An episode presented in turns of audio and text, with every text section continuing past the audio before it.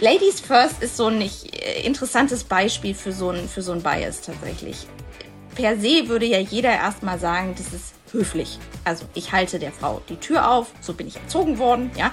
Ähm, ich helfe ihr in den Mantel, das ist jetzt vielleicht schon eine Generation zu, weiter zurück, aber es ist zumindest auch gehört so ein bisschen in die gleiche Liga, ja. Und vor allem ist es höflich, der Frau den Vortritt zu lassen. Ähm, und das führt dann dazu, dass wir die Vorstellungsrunden ganz häufig eröffnen mit Ladies First. So. Was aber jetzt passiert, und das ist ganz interessant, das habe ich mir für mein Buch eben auch angeschaut in, in verschiedenen Studien, du machst direkt zu Beginn des Gespräches das Geschlecht zu einem Thema. You Normal. Begeistere dich für dein Arbeitsleben. Der Podcast mit Markus Blatt und Maja Malowitsch. Herzlich willkommen zur neuen Folge von You Normal. Begeistere dich für dein Arbeitsleben. In der heutigen Folge geht es um die Diskussion, darf man heute als Mann eigentlich gar nichts mehr sagen? Gemeinsam mit unserem Gast Dorothee Ebert. Wenn du bis zum Schluss dran bleibst, weißt du, warum wir über dieses Thema immer noch reden müssen und warum Ladies First nicht so höflich ist, wie du bisher dachtest. Hallo Maja, grüße dich. Das ist schön, dass wir wieder zusammen sind. Ähm, hallo auch von mir. Und ich begrüße unseren Gast heute, und zwar ist es die Dorothee Ebert. Das freut mich total, dass du mit dabei bist und dass wir uns heute unterhalten können. Grüß dich, Dorothee. Hallo Markus, hallo Maja. Ja, freut mich auch total, heute dabei zu sein. Ja, kurz ein paar Worte zu dir, äh, liebe Dorothee. Du bist Partnerin bei KPMG, zuständig für äh, den interaktiven und innovativen Kundenkontakt und äh, schreibst selber, dass es darum geht, äh, Unternehmen, ihre Kunden und Kundinnen und deren tiefer liegende Bedürfnisse nicht nur besser zu verstehen, sondern auch die emotional und nachhaltig zu begeistern. Und ähm, da gehören äh, Männer und Frauen dazu. Und ich bin mal gespannt, wie wir heute da in das Thema der, der Emotionen vor allem auch, äh, auch einsteigen können. Und davor warst du äh, bei einer äh, mittelständischen Unternehmensberatung hier in Frankfurt am Main äh, bei der ich auch mal war und daher kennen wir uns auch. Und wenn ich an die Zeit zurückdenke, dann haben wir da sehr viele äh, gemeinsame Projekte gemacht und ich erinnere mich vor allem daran, dass wir immer sehr viel Spaß bei der Arbeit hatten. Und ähm, deshalb äh, freue ich mich total, ähm, dass wir jetzt wieder Kontakt haben und dass dieses Buch rausgekommen ist, was du geschrieben hast. Nie wieder Ladies First. Erfolgreich unterbewusste Gedankenmuster erkennen und überwinden. Und der Titel ist äußerst provokant und sowas freut mich ja immer, weil es äh, dazu anregt, dann auch nachzudenken und äh, sich drüber zu informieren und drüber zu sprechen. Und ähm, weil es ja auch darum geht, was steckt denn dahinter, ne? Und äh, da wollen wir heute, da wollen wir heute drüber sprechen, da freue ich mich total drauf. Ja, wie gesagt, vielen Dank für die Einladung. Freue mich auch total. Klasse. Ähm, ja, Dorothee, also gleich am Anfang deines Buchs, das ist ja so ein bisschen überraschend, wie du einsteigst, ne? weil du sagst ja eigentlich, es ist doch alles da. Ne? Also wir haben diese neuen Arbeitszeitmodelle, wir haben in großen Unternehmen äh, Diversity-Beauftragte, ähm, es gibt ähm, unzählige Bücher über das Thema Frauen in der in der Arbeitswelt. Ähm, es wird über Chancengleichheit viel geschrieben. Äh, es gibt sicherlich unglaublich viele PowerPoint-Folien äh, von Unternehmen zu diesem Thema. Ähm, und ähm, du sagst selber, die meisten werden ja wohl verstanden haben, dass das Thema nicht mehr ignoriert werden kann. Und es gibt vor allem halt natürlich auch äh, sehr viele weibliche Role Models, die sich da vor allem äh, auf LinkedIn da äh, ähm, positionieren und die auch sehr bekannt sind. Und ähm, du sagst auch, du hast dich selbst lange mit dem Thema gar nicht beschäftigt, weil das für dich eigentlich auch so ein Haken dran war. Und jetzt interessiert mich, wo war denn der Punkt, wo du gesagt hast, nee, da an dem Thema ist doch kein Haken dran? Ja, ist eine gute, ist eine gute Frage. Also ich kann nicht sagen, dass es dieser eine Tag war. Also auch wenn das wahrscheinlich für die Story mhm. des Buches besser wäre, zu sagen, es gab diesen einen entscheidenden Moment. Ähm, es ist schon ein Prozess. Es ist tatsächlich ein Prozess. Also wie du es gerade beschrieben hast, eigentlich könnte man ja meinen, wir sind doch längst gleichberechtigt. Ja, sind im 21. Jahrhundert, es ist alles da, was du gerade beschrieben hast. Und ähm, ich selber hatte auch nie das Gefühl, irgendwie diskriminiert zu werden oder dass, dass mein Geschlecht irgendwie eine Rolle spielen würde. Im Gegenteil, ich hatte eigentlich immer das Gefühl, dass ich sehr äh, gefördert werde und ähm, war deshalb war das für mich wirklich einfach auch gar kein Thema. Und dann waren, glaube ich, so zwei Momente, würde ich mal sagen. Der erste Moment war eher im Privaten, als ich Mutter wurde auf einmal habe ich eine Rolle bekommen, die die Gesellschaft mir so ein bisschen auch mitgegeben hat. Das war mir gar nicht klar. Du machst dir ja keine Gedanken, ne? mhm. ne? Du setzt Kinder in die Welt und auf einmal hast du aber irgendwie so einen ganz neuen Erwartungsdruck, ja, und dann wird so ein bisschen geguckt, ist man eine gute Mutter? Wir haben ja auch wahnsinnig viele Bezeichnungen für Mütter in Deutschland, das ist ja unglaublich. Ähm, und dann kriegst du so ein bisschen die, die mitleidigen Blicke, wenn du auf einmal relativ früh wieder anfängst zu arbeiten oder wenn du es nicht schaffst, irgendwie zur Kindergartenaufführung zu kommen, dann, also du, du spürst schon einen gewissen Druck ähm, der erstmal überhaupt nichts mit deiner Familie zu tun hat und ob deine Kinder jetzt irgendwie äh, sich besonders gut oder besonders schlecht entwickeln. Und der zweite Punkt war dann tatsächlich eher auch im, im beruflichen, desto höher du kommst, äh, und das ist sowohl in meiner eigenen Firma so, als auch in allen Firmen, die ich berate, ich sehe ja sehr, sehr viele, ähm, desto höher du kommst, desto weniger Männer, äh, desto, ja, desto weniger Frauen sind da und desto mehr Männer sind dann tatsächlich auch präsent, ja. Und ähm, ich habe, äh, es ist, ein bisschen so, wie, wie Marion Knarz in ihrem Buch sagt, äh, Spiele mit der Macht. Das ist übrigens ein sehr, sehr gutes Buch, wer das noch nicht gelesen hat. Ähm, du, du spielst eine ganze Zeit lang in einem anderen Sandkasten und bist eigentlich nicht so wirklich gefährlich. Und erst in dem Moment, wo du so Positionen in Richtung Vorstand, Geschäftsführung, Aufsichtsrat, was auch immer, also so hohe Führungspositionen ähm, betrittst, ähm, und das haben mir ganz viele ähm, Frauen, die genau in diesen Positionen sind, auch gespiegelt, auf einmal wirst du irgendwie doch gefährlich in Anführungszeichen, weil du den Sandkasten gewechselt hast und äh, jetzt mhm. nicht mehr einfach nur irgendwo so ein bisschen mitläufst und alles gut, sondern jetzt auf einmal in einem Spielfeld auftrittst, wo du eigentlich so nicht hingehörst. Ich weiß, dass ich das alles ein bisschen provozierend äh, formuliere, aber das sind so diese unterbewussten Muster, die wir tatsächlich alle so ein bisschen mit uns tragen. Und ähm, da ist mir dann aufgefallen, wie viel Stereotypen wir tatsächlich doch noch einfach über Männer und Frauen haben. Ähm, beide übrigens, aber und dass, dass wir darüber ganz, ganz dringend sprechen möch, äh, müssen, wenn wir wollen, dass diese Gleichberechtigung ernsthaft weitergeht. Ja, und auch in den Führungsetagen ernsthaft weitergeht. So, ja. Also insofern kein so ein Aha-Moment, sondern mehr ein, ein, ein Prozess. Mhm. Dorothee, kannst du uns vielleicht mehr über diesen Sandkasten in der oberen Management-Ebene erzählen? Weil das finde ich jetzt total spannend. Ich als Frau kann das äh, von meinem Bauchgefühl sofort nachvollziehen, auch von meinen eigenen Erfahrungen. Aber ich finde es richtig cool, wenn du da kurz drauf eingehst. Äh, wie ist der Sandkasten, in dem du, sag ich mal, äh, im mittleren Management vielleicht bist und wie ist der Sandkasten, auf den du dich jetzt gerade beziehst, im oberen Management? Also wir, wir haben ja tatsächlich in der, ähm, sagen wir mal, westlichen Führungskultur ja schon ein sehr stereotypisches Bild, äh, wie so ein ähm, ja so ein Führungsideal auch aussehen sollte. Ja, und das ist sehr männlich geprägt. So, das will ich auch jetzt erstmal gar nicht werten. Das, das ist per se so. Ja, also diese, ähm, diese Eigenschaften, dass du ähm, entscheidungsstark sein solltest, dass du eher dominant bist, ja, dass du dich auch so ein bisschen vielleicht mit Ellenbogen durchsetzt gegen andere. Ähm, es ist sehr, es ist ein sehr großes machtpolitisches Spiel an vielen Stellen. Und ähm, das ist, ähm, das sind Eigenschaften, die wir zunächst mal sehr stark eher mit Männern assoziieren. Ja? Und ähm, ich kann bestätigen, zumindest in die Führungsetagen, in die ich, so reingucken durfte und reingucken darf im Moment, ähm, dass sich das auch ein Stück weit so bestätigt. Ja. Mhm. Und äh, das trifft aber übrigens Männer und Frauen gleichermaßen. Ne? Das muss man mal mhm. äh, an der Stelle auch sagen. Das heißt, dass es ja auch nicht alle Männer sind so. Ja, ähm, das heißt, wir haben ja auch da natürlich ein Stück weit in den verschiedenen Unternehmen so nach oben langsam ausgesiebt, dass dieses, was man so, so landläufig als Alpha-Tier bezeichnet, dann eben tatsächlich hauptsächlich in den Führungsetagen ähm, landet. Da gibt es eine super interessante Studie auch von der ähm, Frau ähm, Dr. Fabricius dazu. Die hat mal ähm, den Hormoncocktail ähm, von Männern und Frauen in Führungsetagen äh, analysiert und festgestellt, dass die Frauen, die in Führungsetagen heute sitzen, ähm, sehr männlichen Hormoncocktail haben. Also deutlich mehr Testosteron, als es normalerweise der deutsche äh, oder der, der, der, westliche äh, Durchschnitt hat. Ja. Und äh, das finde ich schon ganz interessant. Das heißt, wir, wir sieben auch tatsächlich die Frauen äh, aus, ein Stück weit danach, dass sie möglichst männlich sind, ähm, um in diese, in diese heute noch sehr traditionelle Führungsstruktur eben auch möglichst gut reinzupassen. Mhm.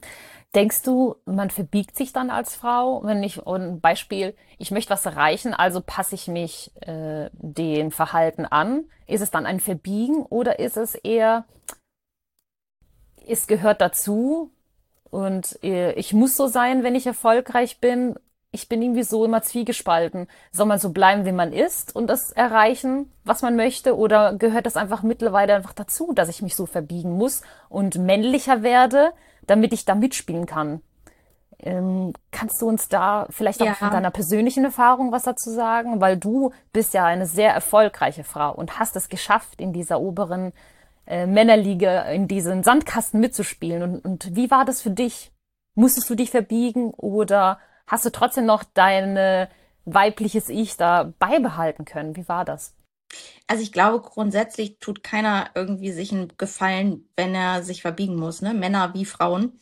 Und ähm, letztendlich, sobald du anfängst, irgendjemanden zu imitieren, wirst du auf jeden Fall schlechter. So, ja, also mhm. Frauen sind immer die schlechtere Kopie von Männern. Das ist total irre, ja, dass man das irgendwie versucht zu forcieren. Das, das wird nicht funktionieren. Also wenn ich einen ähm, dominanten Mann möchte, dann soll ich einen dominanten Mann nehmen und keine Frau, die versucht es zu sein. Dennoch ist es schon so, dass ähm, sehr lange suggeriert wurde. Ich, ich weiß, ich rede hier sehr pauschal, das gilt bestimmt nicht für alle, aber ich habe es auch selber erlebt, dass sehr lange beispielsweise auch in so, so Führungstrainings äh, suggeriert wurde, gerade an Frauen, wie man zu sein hat.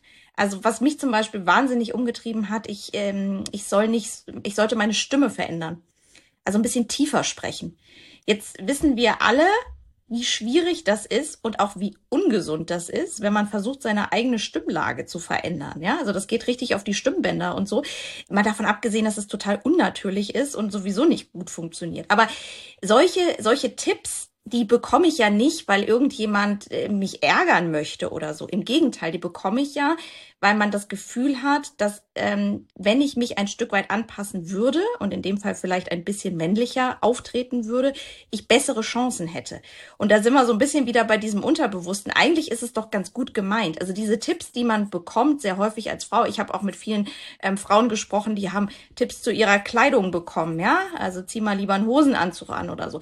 Also diese Tipps, die man bekommt, die bekommt man nicht, weil irgendeiner dich ärgern möchte. Also das möchte ich nochmal sagen. Im Gegenteil, sie glauben, sie tun dir damit was Gutes ähm, und zeigen mhm. dir, wie du dich ein Stück weit mehr anpassen kannst. Und, und, und das ist, glaube ich, etwas, wo, wo wir drüber sprechen müssen, weil in meinen Augen, also um auf deine Frage da zu antworten, mhm. nein, nicht anpassen. Wirklich nicht. Ist, ihr macht euch nur selber kaputt, ihr werdet unglücklich.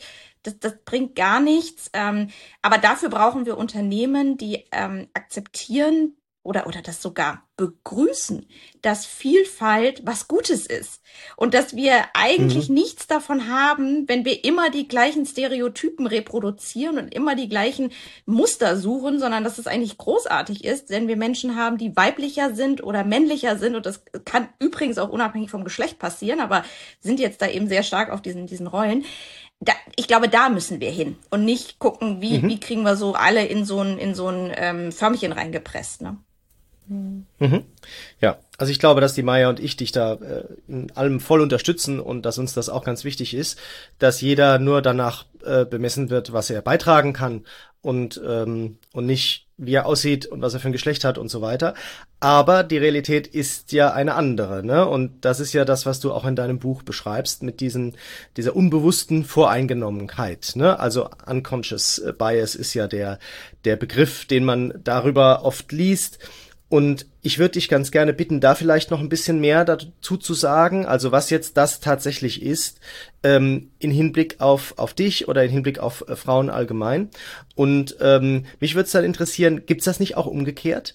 Also gibt's nicht auch diese Voreingenommenheit gegenüber Männern? Ja, absolut. Absolut. Und zwar ganz, ganz viel. Ähm, denn, also, das ist ein guter Punkt. Was sind denn überhaupt Biases? Also, Biases ist letztendlich eine, eine Verzerrung, die wir in unserer Wahrnehmung haben. Weil es gibt ja nicht per se die Realität, sondern es gibt ja nur die Welt so, wie jeder Einzelne sie von uns sieht.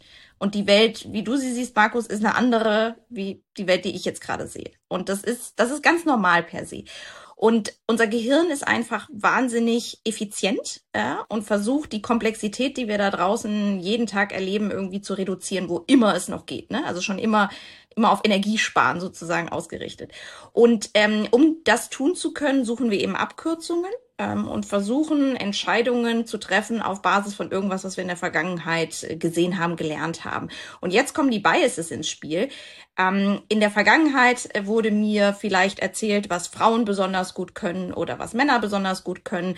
Oder ich habe Erfahrungen gemacht, dass junge Leute nicht so gut sind bei X und erfahrene Leute besser bei Y.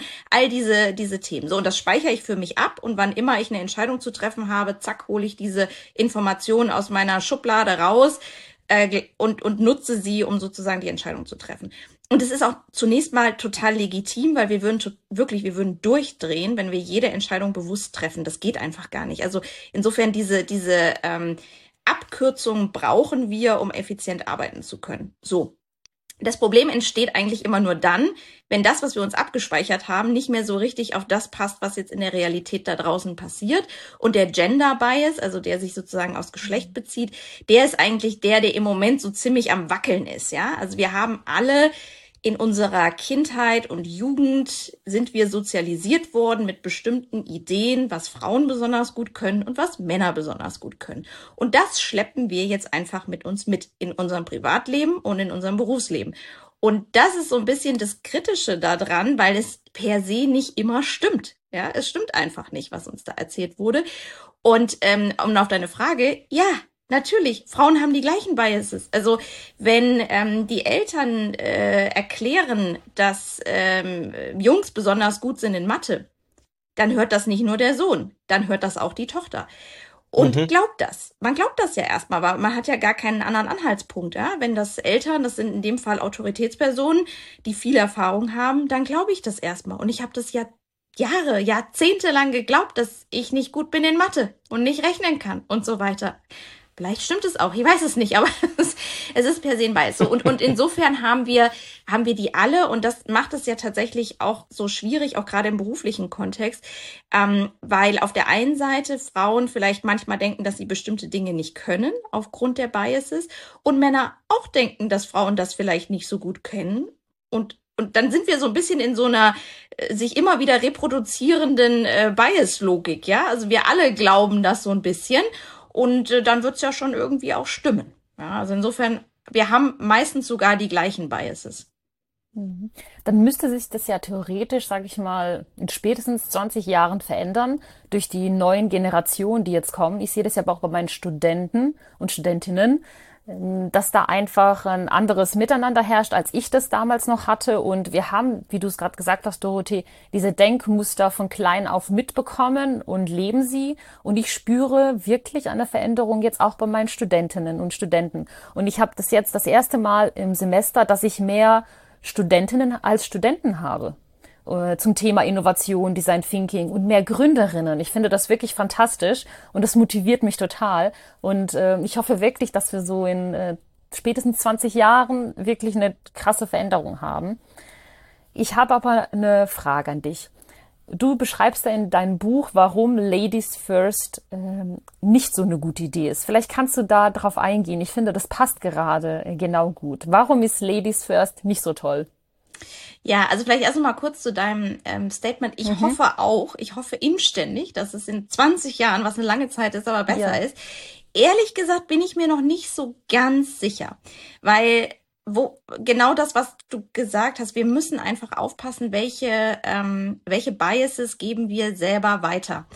Denn wir haben die alle noch in uns. Und ich glaube, da kann sich keiner so richtig von ausnehmen, weil wir einfach so erzogen wurden. Und ich bin auch da fest von überzeugt, dass du die Biases nicht abschaffen kannst und nicht wegbekommst. Du kannst dir einfach nur bewusst werden, dass sie da sind und versuchen, deine Entscheidungen dann etwas bewusster auszurichten. Zu sagen, oh, warte, das ist vielleicht eine Verzerrung. Das ist vielleicht gar nicht so.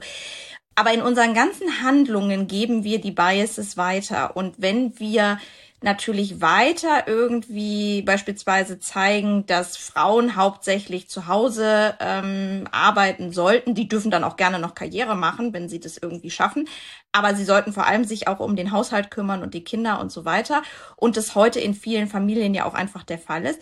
Dann ist es ich will es gar nicht werten, ob das gut oder schlecht ist, aber das ist das Bild, womit die Kinder erstmal sozialisiert wurden. Das heißt, sie haben mehr oder weniger das gleiche Bild, was wir vielleicht auch hatten vor 10, 20, 30, 40 Jahren. Und ich glaube, da müssen wir einfach aufpassen. Es wird sich nicht von, es geht nicht von alleine weg. Wir müssen schon gucken, dass unser Handeln dann auch tatsächlich folgt dem, was wir sagen damit dann die Kinder mit anderen Mustern aufwachsen. Und für sie ist es dann total natürlich. Und ich würde auch unterstreichen, was du gesagt hast. Wir sind da schon auf einem extrem guten Weg. Also bestimmte Dinge, die wir vor 30 Jahren noch glaubten irgendwie, dass sie richtig wären, in Anführungszeichen, da wird heute jeder den Kopf schütteln und sagen, das ist so nicht. Ähm, aber es ist, es ist nichts, es ist kein natürlicher Weg. So. Kommen wir mal zu Ladies First, mhm. äh, was du gefragt hast. Also, Ladies First ist so ein nicht, äh, interessantes Beispiel für so ein, für so ein Bias tatsächlich. Per se würde ja jeder erstmal sagen, das ist höflich. Also ich halte der Frau die Tür auf, mhm. so bin ich erzogen worden, ja. Ähm, ich helfe ihr in den Mantel, das ist jetzt vielleicht schon eine Generation zu, weiter zurück, aber es ist zumindest auch gehört so ein bisschen in die gleiche Liga, ja. Und vor allem ist es höflich, der Frau den Vortritt zu lassen. Ähm, und das führt dann dazu, dass wir die Vorstellungsrunden ganz häufig eröffnen mit Ladies First. So. Und alle, und es ist wie so ein, wie so ein gesellschaftlicher äh, Konsens. Alle finden das gut. Es finden ähm, sozusagen sowohl die, ähm, äh, die, die, die Männer gut als auch die Frauen, denen der Vortritt gelassen wird. Was aber jetzt passiert, und das ist ganz interessant, das habe ich mir für mein Buch eben auch angeschaut in, in verschiedenen Studien, ähm, es, es passieren so ein paar unterbewusste Dinge. Das erste ist, du machst direkt zu Beginn des Gespräches das Geschlecht zu einem Thema. Also egal, was das Thema ist, ob wir hier über, ähm, über Key Results sprechen, über Kundenzentrierung oder über KI, völlig wurscht. Das erste, womit wir mal reinstarten, ist tatsächlich das Geschlecht. Also du separierst jetzt erstmal die Frauen von den Männern. Wäre eigentlich nicht nötig an der Stelle, macht jetzt, aber wir machen es trotzdem.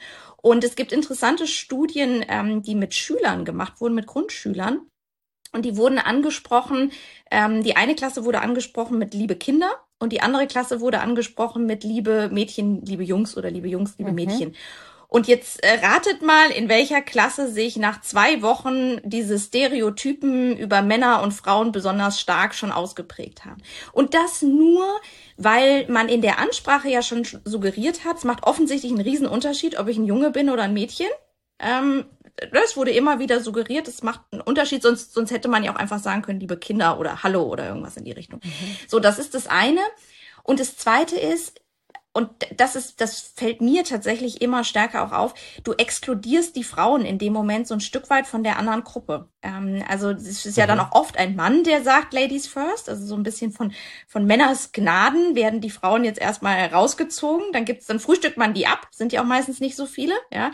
Ähm, und dann startet die richtige Vorstellungsrunde und die geht dann nach Hierarchie oder nach Antihierarchie oder nach Bedeutung oder was weiß ich. Ja, da findet man dann irgendein anderes Kriterium. Und also ich habe das absurdeste äh, Dinge da schon erlebt. Ne? Dann darf sich die, die Geschäftsführerin mit der Praktikantin zusammen vorstellen und dann startet die richtige Vorstellungsrunde. So, das ist ja mhm. irgendwie das, das. Und in meinen Augen brauchen wir das an dieser Stelle nicht. Und ähm, ich, ich äh, gebe immer gerne die Aufgabe mit, wenn wir wirklich glauben, es wäre so wahnsinnig höflich, dann könnten wir ja auch einfach mal irgendeiner anderen Gruppe den Vortritt lassen. Also ich, ich möchte gern mal eine Vorstellungsrunde erleben, wo man sagt, ach ja, dann starten wir doch mal, sagen wir mal, ähm, erstmal alle Ostdeutschen zuerst. Oder mal alle People of Color. Fangt ihr doch mal an. Und, und da merkt man dann, hä, warte, okay. nee, das würde ich ja niemals machen. Ich würde ja niemals aufgrund von ähm, äh, Hautfarbe oder kulturellem Background oder Herkunft oder so Leute exkludieren und rausziehen und so. Und, und ich glaube, das ist so ein bisschen das, was hier auch passiert. Also insofern wäre mein Plädoyer, lasst doch das Ladies First einfach weg. Es gibt so viele großartige Möglichkeiten, wie man eine Vorstellungsrunde beginnen kann. Äh, man muss da das Geschlecht nicht unbedingt zu einem Thema machen. Mhm. Ja, total spannend. Vielen Dank, Dorothee. Voll cool. Verstehst du, Dorothee, dass manchen, und wahrscheinlich sind es jetzt dann die Männer, da der Hut hochgeht und die einfach sagen, Jetzt reicht's mir. Ja. Jetzt reicht's mir. ne? Also ich, ne, also was alles, ne, ich ist ja alles okay, ne?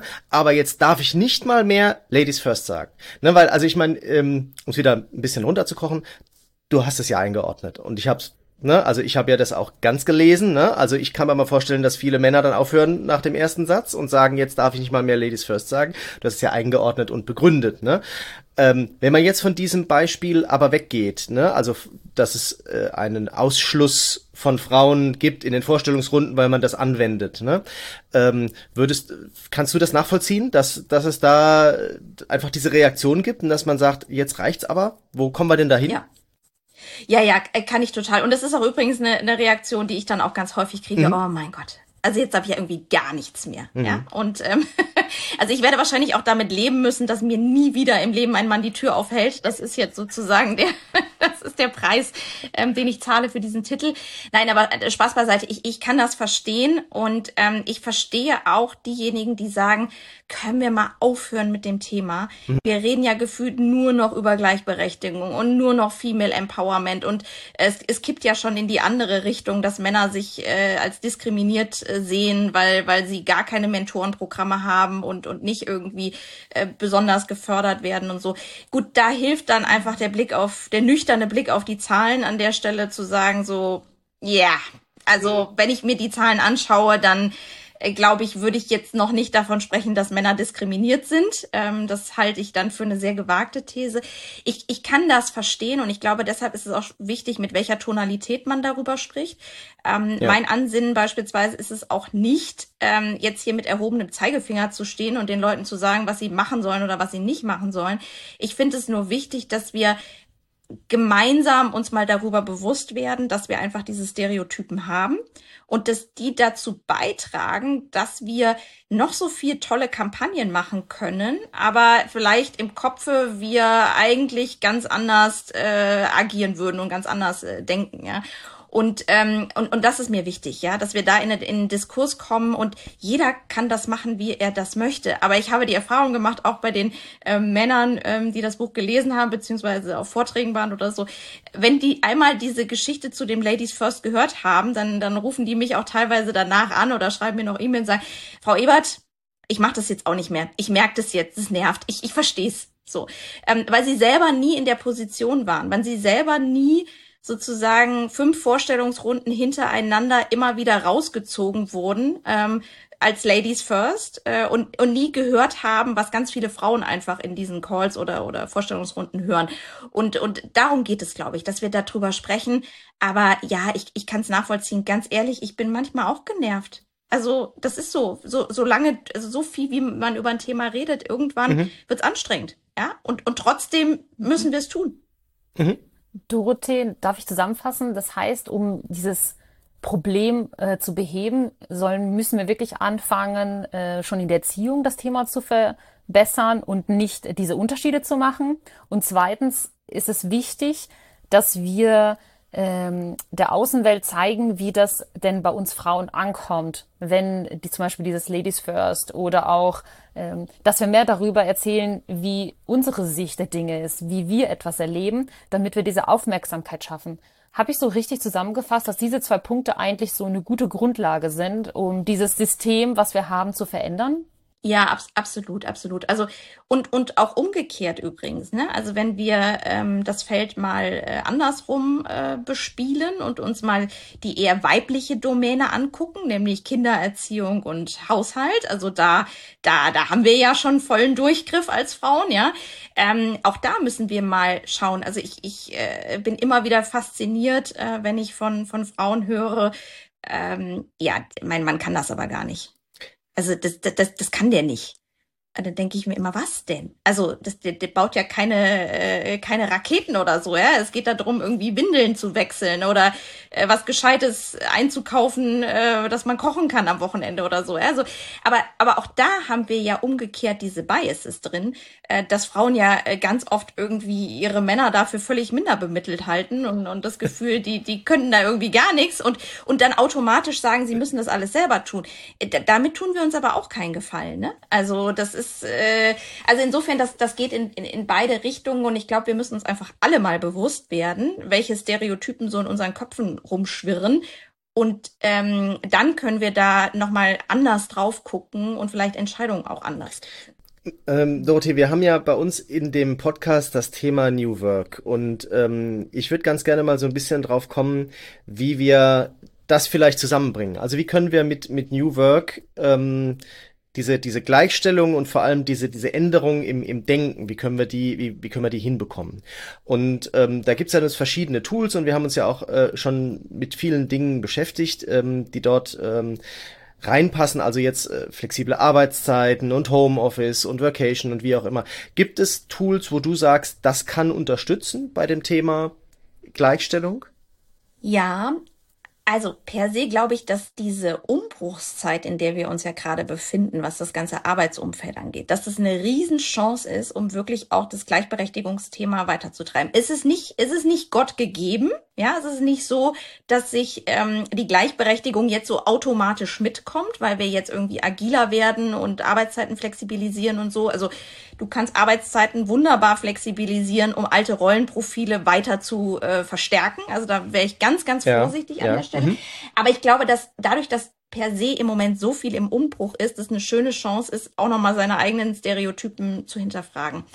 Was ich auch sehe, ist mhm. ähm, eine ne ganz, ganz starke Notwendigkeit. Also da gibt es ja wahnsinnig viele Studien, die auch einfach zeigen, dass Bewerber und Bewerberinnen ähm, einfach das auch erwarten von einem ähm, attraktiven Arbeitsumfeld heute. Ja, also nicht nur, dass es tolle ja, Methoden gibt und, und ein super Office und dass ich Workation machen kann, sondern auch, dass es eine gewisse Diversität einfach auch gibt in diesem Unternehmen. Und ähm, ich, ich ähm, habe mhm. schon ähm, auch da, also man, man hört ja auch tatsächlich und, und liest es auch in den Studien, dass ähm, auch teilweise abgesagt wird, weil sie sagen, das ist mir hier nicht divers genug. Ja, also wo sind denn hier eure Frauen in Führungspositionen? Und mhm. es geht ja nicht nur um Geschlecht, aber das ist eins, wo man es relativ schnell auch sieht. Mhm. Ja, also das das glaube ich schon, ist, ähm, ist etwas, was schon allein deshalb mitkommen wird, weil es eine, eine Notwendigkeit ist, sozusagen auch für Unternehmen, sich da anders zu positionieren und, und anders aufzu, aufzutreten. Und ähm, was, was mir aber mhm. auch nochmal wichtig ist, dass wir vielleicht, ähm, ihr, ihr sprecht ja auch viel tatsächlich über, über ähm, sozusagen neue Arten der Führung und so weiter, dass wir da jetzt nicht in das in diese Falle reinlaufen und das und den Spieß einmal rumdrehen und jetzt sozusagen das hohe Lied der Frauen singen, ähm, weil ich kenne Frauen, die wahnsinnig unempathisch sind und bestimmt keine besonders guten Führungskräfte. Und ich kenne Männer, die das ganz, ganz großartig machen. Und ich glaube, das ist jetzt hier ganz wichtig, dass wir wirklich auf die Qualifikation der Einzelnen gucken und jetzt nicht per se sagen, jetzt befördern wir mal nur noch Frauen in Führungspositionen und dann haben wir dieses komische Thema da mit der neuen Führung auch gelöst, weil Frauen führen immer per se anders und viel empathischer und viel netter und viel einfühlsamer und was weiß ich was alles und dann klappt das schon. Ja, also ich bin da ein großer Freund von, wirklich zu gucken, dass wir das differenzieren auf die Person und nicht aufs Geschlecht. Ich habe eine Frage und zwar gibt es ein Thema, was ich persönlich etwas lästig finde und mich würde deine Meinung dazu interessieren und zwar das Thema Gendern. Wie ist deine Meinung dazu? Genderst du und meinst du, das hilft wirklich gegen diese unbewussten Denkmuster, die wir gerade diskutiert haben? Ja, das Thema Gendern. es, ist, es ist wirklich schwierig. Also ich gender total schlecht. Ähm, und manchmal nervt es mich auch einfach. Und ich weiß auch ehrlich gesagt immer noch nicht so ganz genau, was richtig oder falsch ist. Und finde auch, dass die Debatte, wie so oft, so ein bisschen ins Absurde geführt wird. Ähm, also wir streuen Sternchen und Doppelpunkte über einen Text, dass er wirklich bis zur, also der wird unlesbar. Ähm, und haben aber dann das Gefühl, wir haben jetzt alles richtig gemacht. Aber eigentlich erzeugen wir ganz viel Reaktanz. Also so wie du das ja auch gerade gesagt hast, mhm. anstelle ähm, sozusagen einer, einer positiven Bewegung führen wir das so absurd teilweise durch, dass eigentlich jeder sagt, ich kann das nicht mehr lesen, das ist irgendwie alles Quatsch und das ist so. Und dann ist Gendern per se Quatsch. So. Das stimmt in meinen Augen nicht. Ich finde, Gendern ist schon wichtig. Und es ist, ich achte vor allem bei einer, bei einer Thematik achte ich mittlerweile sehr, sehr genau drauf und das ist bei Berufsbezeichnungen. Mhm. Ähm, und da kommen wir wieder zurück, tatsächlich, was ich gesagt habe, ähm, die lieben Kinder. es ist so, so wichtig. Auch da gibt's wieder unheimlich viele Studien, die zeigen, dass eine Anna sich nicht vorstellen kann, Ingenieur zu werden, aber sie kann sich vielleicht vorstellen, Ingenieurin zu werden. Und ich finde, das ist, weißt du, da macht die kleine Endung schon Sinn. Mhm. Wenn wir es dadurch schaffen, unseren Kindern die Möglichkeit zu geben, dass sie ihr Berufsspektrum etwas erweitern, mhm. ja, dann finde ich, ist es total also dann ist es wirklich eine Pflicht von uns allen, sich da ein bisschen zusammenzureißen und zu sagen, hier gender ich jetzt mal und hier wähle ich beide Berufsbezeichnungen oder ich mhm. wähle eine neutrale Berufsbezeichnung.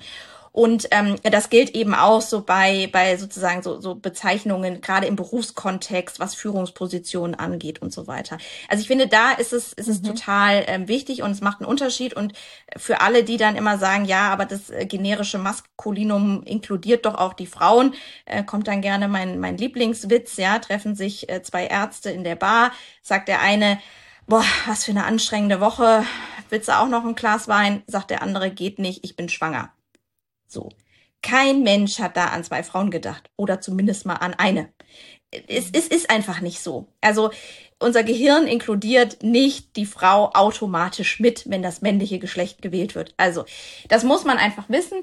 Insofern, ähm, um auf deine Frage noch mal kurz zu antworten, ich gendere, wenn ich das Gefühl habe, es hilft ähm, und mhm. versuche sonst eher mhm. neutrale Begriffe zu wählen.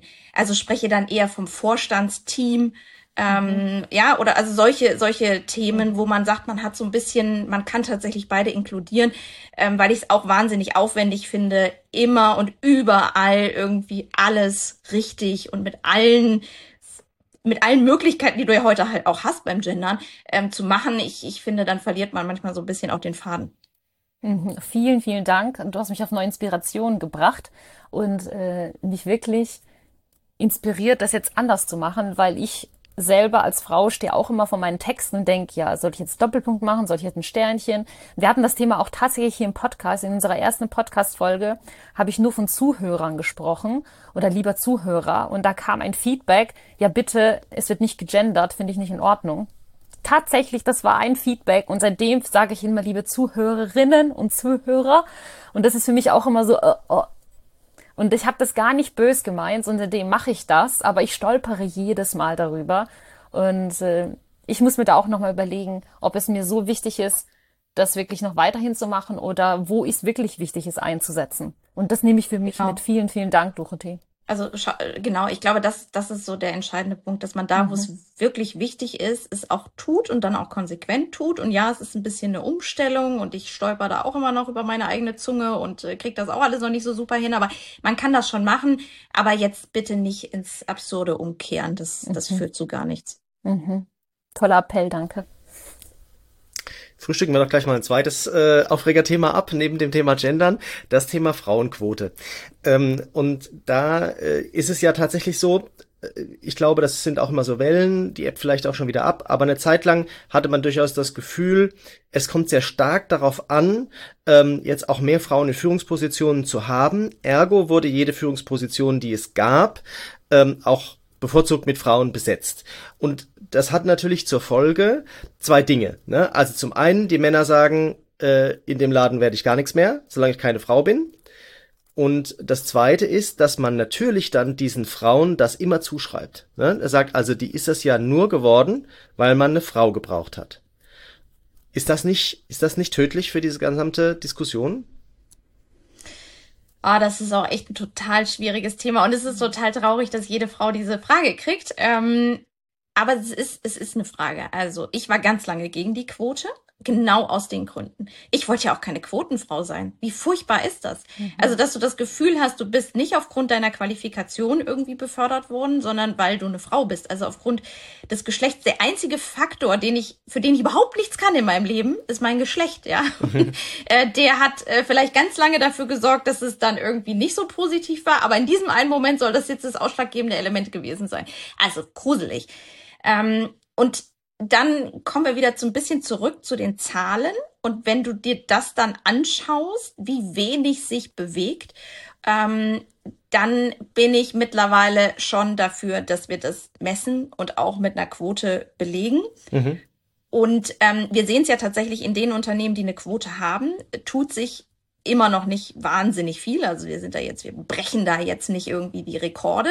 Aber es tut sich was. Und in den Unternehmen, wo es keine Quote gibt, also gerade wenn du in den Mittelstand schaust, passiert mhm, einfach mhm. gar nichts. gar nichts. Also passiert einfach gar nichts. Mhm. So. Und ähm, ich weiß nicht, wie viele inkompetente Männer schon befördert wurden. Insofern, wenn da mal eine inkompetente Frau dazwischen wäre, und das gilt es ja erst noch zu beweisen, fände ich das jetzt nicht so dramatisch, ja. ähm, und ich glaube, also, und, und ich glaube, was, was auch tatsächlich ein wichtiger Punkt ist, ähm, eine Frau im Vorstand oder in welchem Leadership-Team auch immer ändert nicht so viel. Ja, also auch da gibt es wieder ähm, sehr gute wissenschaftliche Studien, die zeigen, dass du ja mindestens mal so 25 Prozent ähm, eher mehr haben musst in, von der Gruppe, ähm, bevor du überhaupt einen wirklichen Effekt auch spürst. Weil ansonsten ist diese eine Frau nämlich immer irgendwie die Exotin. Mhm. Ähm, und du kannst es immer irgendwie abbügeln mit ja, die und so weiter. Ja, mhm. die ist ja so. Aber sobald da mehrere sind, merkst du nämlich auch, dass ja auch Frauen ist ja keine homogene Masse, ne? Ist ja völlig irre, ja. Aber es gibt ja auch unterschiedliche Frauen. Das ist ja etwas, was du erst merkst, wenn mal mehrere da sind. Und ähm, deshalb halte ich das für so wichtig, dass wir ja auch mit einer Quote äh, dieses Thema ein bisschen forcieren. Ähm, Unternehmen ticken ja nun mal auch sehr ähm, wirtschaftlich. Alles wird gemessen, ja. Umsatz wird gemessen, Deckungsbeitrag wird gemessen, Anzahl der Kunden wird gemessen. Also alles, was uns wichtig ist, wird gemessen.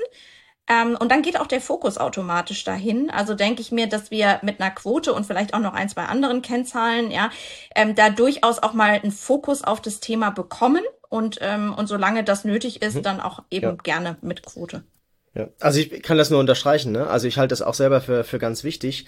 Ähm, die Maya und ich, wir kommen ja aus dem Thema Design Thinking, haben uns über das Thema Design Thinking auch kennengelernt. Und ähm, da ist ja das erste, worüber man spricht, äh, das Thema Team, ne? Dass es divers zusammengesetzt ist, damit man möglichst viele Einflüsse und Gedankenwelten und Ideen äh, bekommt, ne? Und ähm, ich erzähle immer dieses äh, dieses Beispiel, was ich glaube ich auch im Podcast schon mal erzählt habe. Ich habe einen Vortrag gehört äh, und da ging es um einen finnischen Papierhersteller, der gesagt hat, also da war der Vorstand so weit, dass er wusste, okay, Papier hm, könnte schwierig werden, ne? wir müssen uns vielleicht mal überlegen, was wir in Zukunft machen. Aber wir hier und dann wurde ein Bild gezeigt von dem, von dem Vorstand. Das waren alles Männer, alle zwischen 40 und 50 und alle hatten ein blaues Hemd an. Also wir äh, alleine schaffen das nicht, weil wir werden alle die gleiche Idee haben. Ne? Und ähm, dann haben die tatsächlich angefangen, ähm, das völlig ähm, fern von jeder Hierarchie, Geschlecht oder sonst irgendwie äh, divers zu, zusammenzusetzen ähm, und eben nicht nur die Leute aus dem Vorstand äh, oder aus den Führungsebenen damit reinzunehmen. Und was ich sagen will, ist, ich habe das Problem tatsächlich sehr oft, dass wir ähm, Teams zusammenstellen für Projekte und da ist keine Frau drin. Also da, da, da sind nur Männer, wo ich dann sage, ja, aber ich, also, ne, wenn wir, das wäre schon ganz gut, wir würden das ein bisschen ausgeglichener zusammenstellen, ne? Und äh, da kommen, da kommen Teams zustande, die sind einfach wirklich komplett äh, unterrepräsentiert und äh, und das halte ich für für sehr sehr schwierig und da muss ich auch äh, auf jeden Fall was tun und äh, ein Vorstand du hast es eben ja sehr, sehr schön gesagt das Wort äh, mir gar nicht so bewusst gewesen Vorstandsteam das äh, das für einen Vorstand ist ja auch ein Team ne das heißt wir haben hier ganz viele Teams äh, die unglaublich viel Verantwortung tragen, da sitzt keine Frau drin oder zu wenige. Und das, da müssen wir uns äh, wirklich die Frage stellen, ob das gesund ist. Ja, und es ist, äh, und es ist genau der Punkt, den du angesprochen hast. Es geht ja um, also Diversität ist ja kein Selbstzweck. Vielleicht muss man das auch mal so ein bisschen irgendwie wieder, wieder relativieren. Wir reden so mhm. wahnsinnig viel darüber und, und jetzt versuchen alle irgendwie Frauen zu befördern, weil es ja dann, ähm, wie soll ich sagen, irgendwie gerade in den Zielvereinbarungen steht oder so, ja. Mhm. Ähm, es geht ja tatsächlich darum, äh, und zumindest ist das meine Hypothese, warum man es tun sollte, dass wir nicht mehr so richtig die Antworten haben auf das, was da, was wir in der Zukunft brauchen. Also die einfach die Vergangenheit zu reproduzieren, funktioniert ja nicht mehr. Und da sind sich auch überraschend viele Unternehmen ja auch einig, dass das nicht mehr funktionieren wird. Wenn, wenn das noch funktionieren würde, könnten wir auch einfach so weitermachen. Dann würde dieses Vorstandsteam, was du da gerade beschrieben hast, ja großartig agieren, denn die haben ja sicherlich total viel Erfolg auch in der Vergangenheit gehabt. Aber wenn ich eben sage, ich weiß nicht mehr genau, was ich morgen eigentlich mache und worauf es ankommt, dann ist so die Hypothese zu sagen, dann lass doch mal von verschiedenen Blickwinkeln da drauf gucken.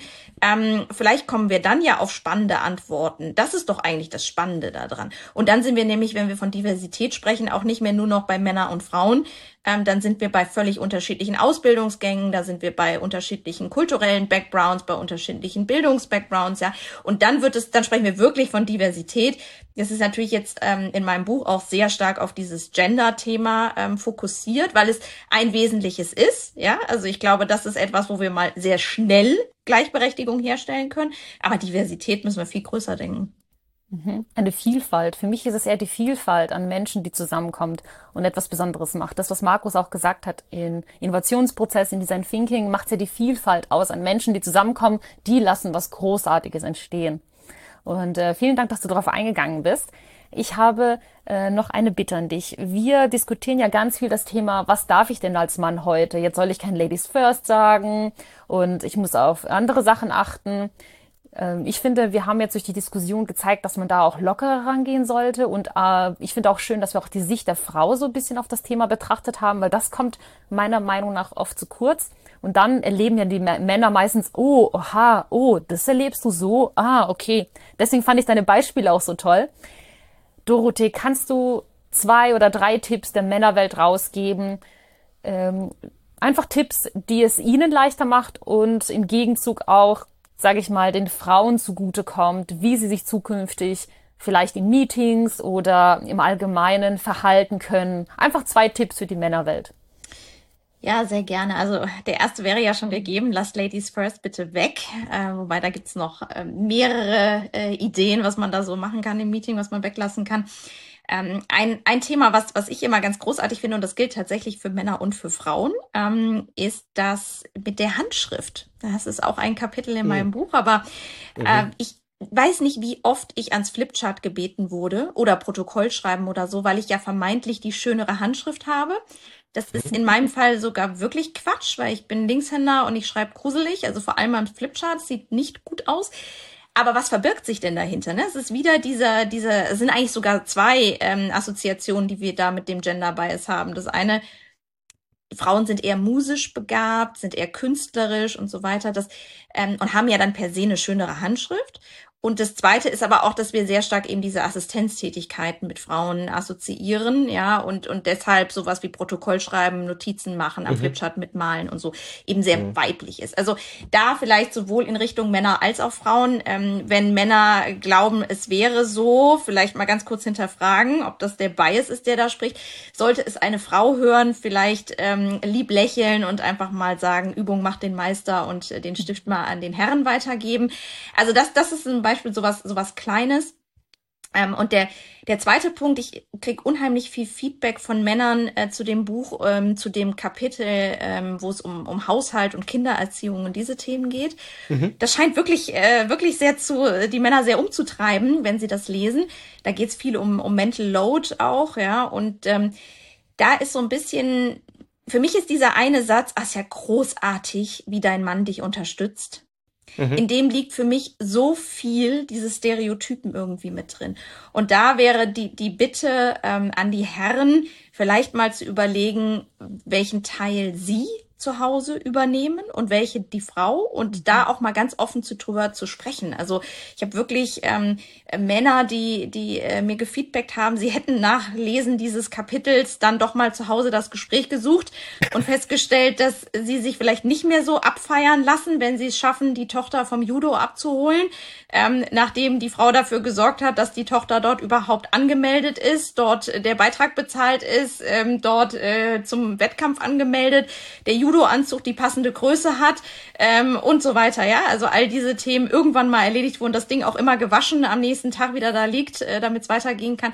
Also dass man, dass man da vielleicht auch mal so ein bisschen drauf schaut, äh, was Gleichberechtigung denn äh, tatsächlich mhm. heißen kann. Mhm. Ja, vielen Dank.